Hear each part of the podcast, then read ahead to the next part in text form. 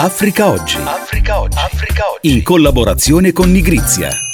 Bentrovate e bentrovati ad Africa Oggi, io sono Luca Del Ponte con il prezioso apporto dei giornalisti di Nigrizia Nigrizia.it vi portiamo ogni settimana sull'attualità di un continente in divenire, parliamo di relazioni con noi e l'Europa e di come incidono le afrodiscendenze nella società italiana ed europea.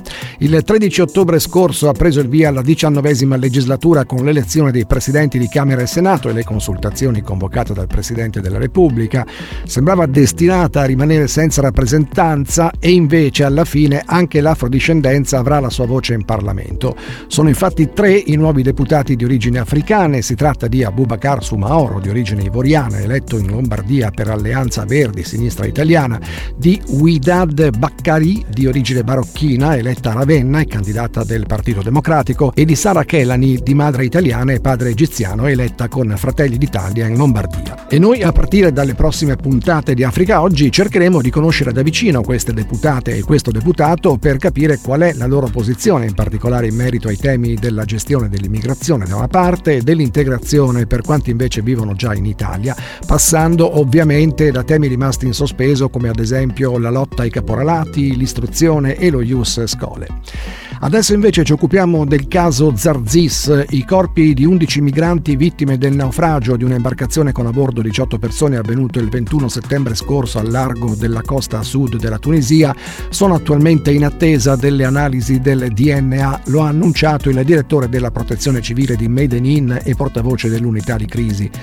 Intanto in questi giorni a Zarzis si registrano nuove proteste da parte di alcuni giovani intervenuti a sostegno delle famiglie dei dispersi e delle vittime del naufragio. Che cosa chiedono e cosa sta succedendo ce lo spiega Felice Rosa, giornalista freelance e corrispondente da Zarzis. Sì, esattamente. I test del DNA che ci stanno aspettando sono stati fatti su dei corpi che sì. sono stati interrati senza test DNA, quindi non sappiamo se fanno parte dei 18 dispersi della barca partita il 21 settembre oppure si sta parlando anche di altro, nel senso ad ogni modo il filo rosso che collegherà ogni, uh, ogni scenario è quello della pratica di uh, seppellire dei corpi trovati in mare o sulle spiagge senza passare per uh, l'obbligo di test DNA, pratica che ovviamente fa parte del Mediterraneo da anni, c'è l'associazione delle famiglie dei dispersi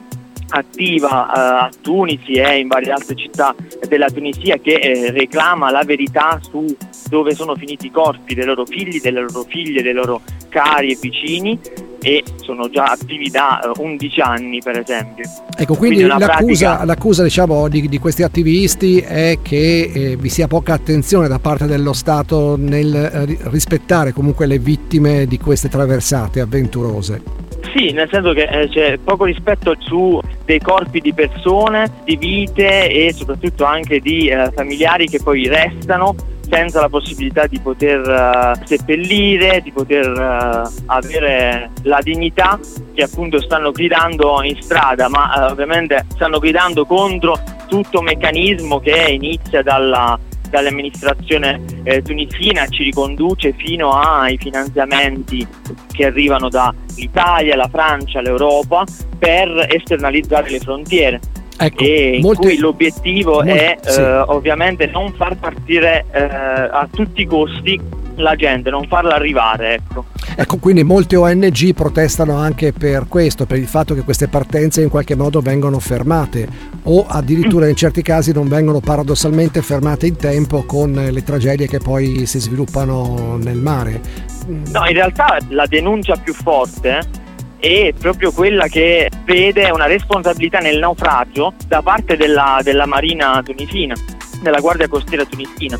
Perché quello che succede in mare a volte pur di fermare la barca di persone senza documenti che parte si fanno delle manovre azzardate che mettono in disequilibrio la barca o allo stesso tempo si sperona la barca cosa che è già successa a Zarris nel 2011 quindi una delle accuse ma che resta un rumore è che effettivamente ci sia una volontà politica di nascondere i corpi perché c'è una responsabilità nel naufragio della Guardia Costiera tunisina. Il tema dell'esternalizzazione delle frontiere appunto riguarda anche la Tunisia, non soltanto la Libia. Eh, sappiamo in particolar modo che comunque dalla Tunisia chi emigra eh, non lo fa per questioni legate strettamente alla guerra, eh, ma a questioni più economiche. Esistono in sede tunisina o sulle coste tunisine degli hotspot o degli uffici presso i quali eh, possono essere invece valutate le singole posizioni di ciascuna di queste persone che vorrebbe emigrare in modo eh, da dare loro una possibilità legale di entrare in Europa?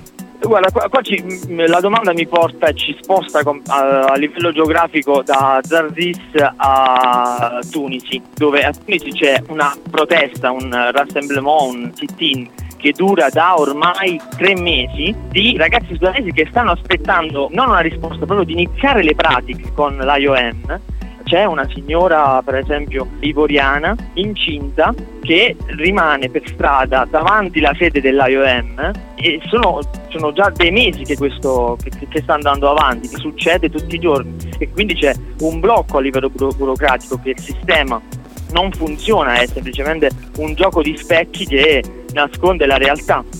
Ecco, eh, secondo te Felice, eh, te lo chiedo come giornalista eh, appunto sul campo di Zarzis, se venisse attuato questo sistema, se questo sistema fosse reso più efficiente, le ONG che al momento eh, molto, puntano molto invece sul far arrivare eh, in Europa e in particolar modo in Italia questi eh, migranti, sarebbero comunque disposte ad accettare questo tipo di sistema o comunque protesterebbero lo stesso perché comunque la loro missione è quella di eh, far venire più gente possibile in Italia e in Europa?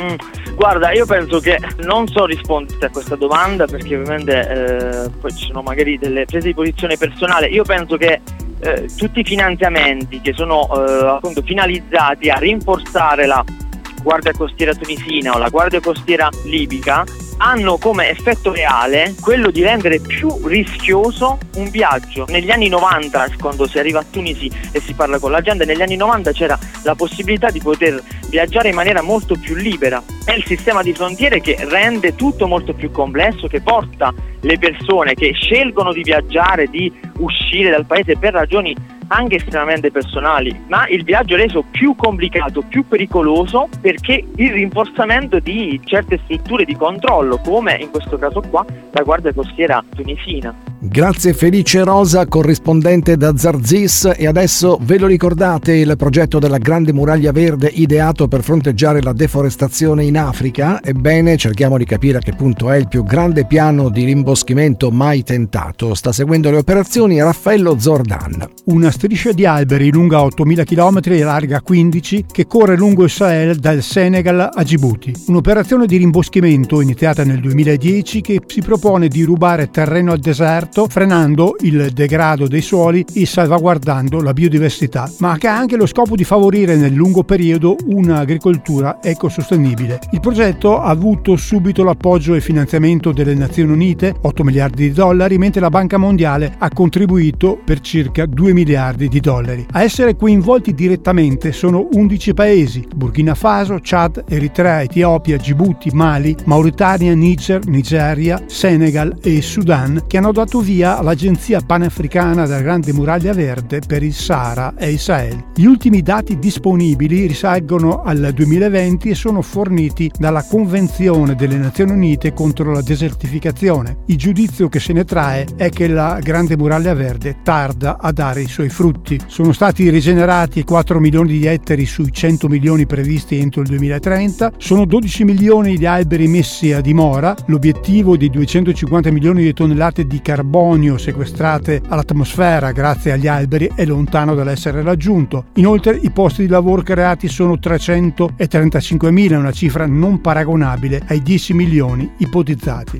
Per rilanciare la Grande Muraglia Verde sono necessari 33 miliardi di dollari da qui al 2030. Questo è almeno la stima della Convenzione delle Nazioni Unite contro la desertificazione. Con Raffaello Zordan e la Grande Muraglia Verde per ora è tutto, ma torniamo a dare darvi appuntamento alla prossima settimana con tutto quello che dall'Africa ci riguarda e non solo. Potete come sempre riascoltare questo episodio di Africa Oggi sulle migliori piattaforme di podcasting. Un abbraccio da Luca Del Ponte e dalla redazione di Nigrizia e nigrizia.it. Africa Oggi. Africa Oggi.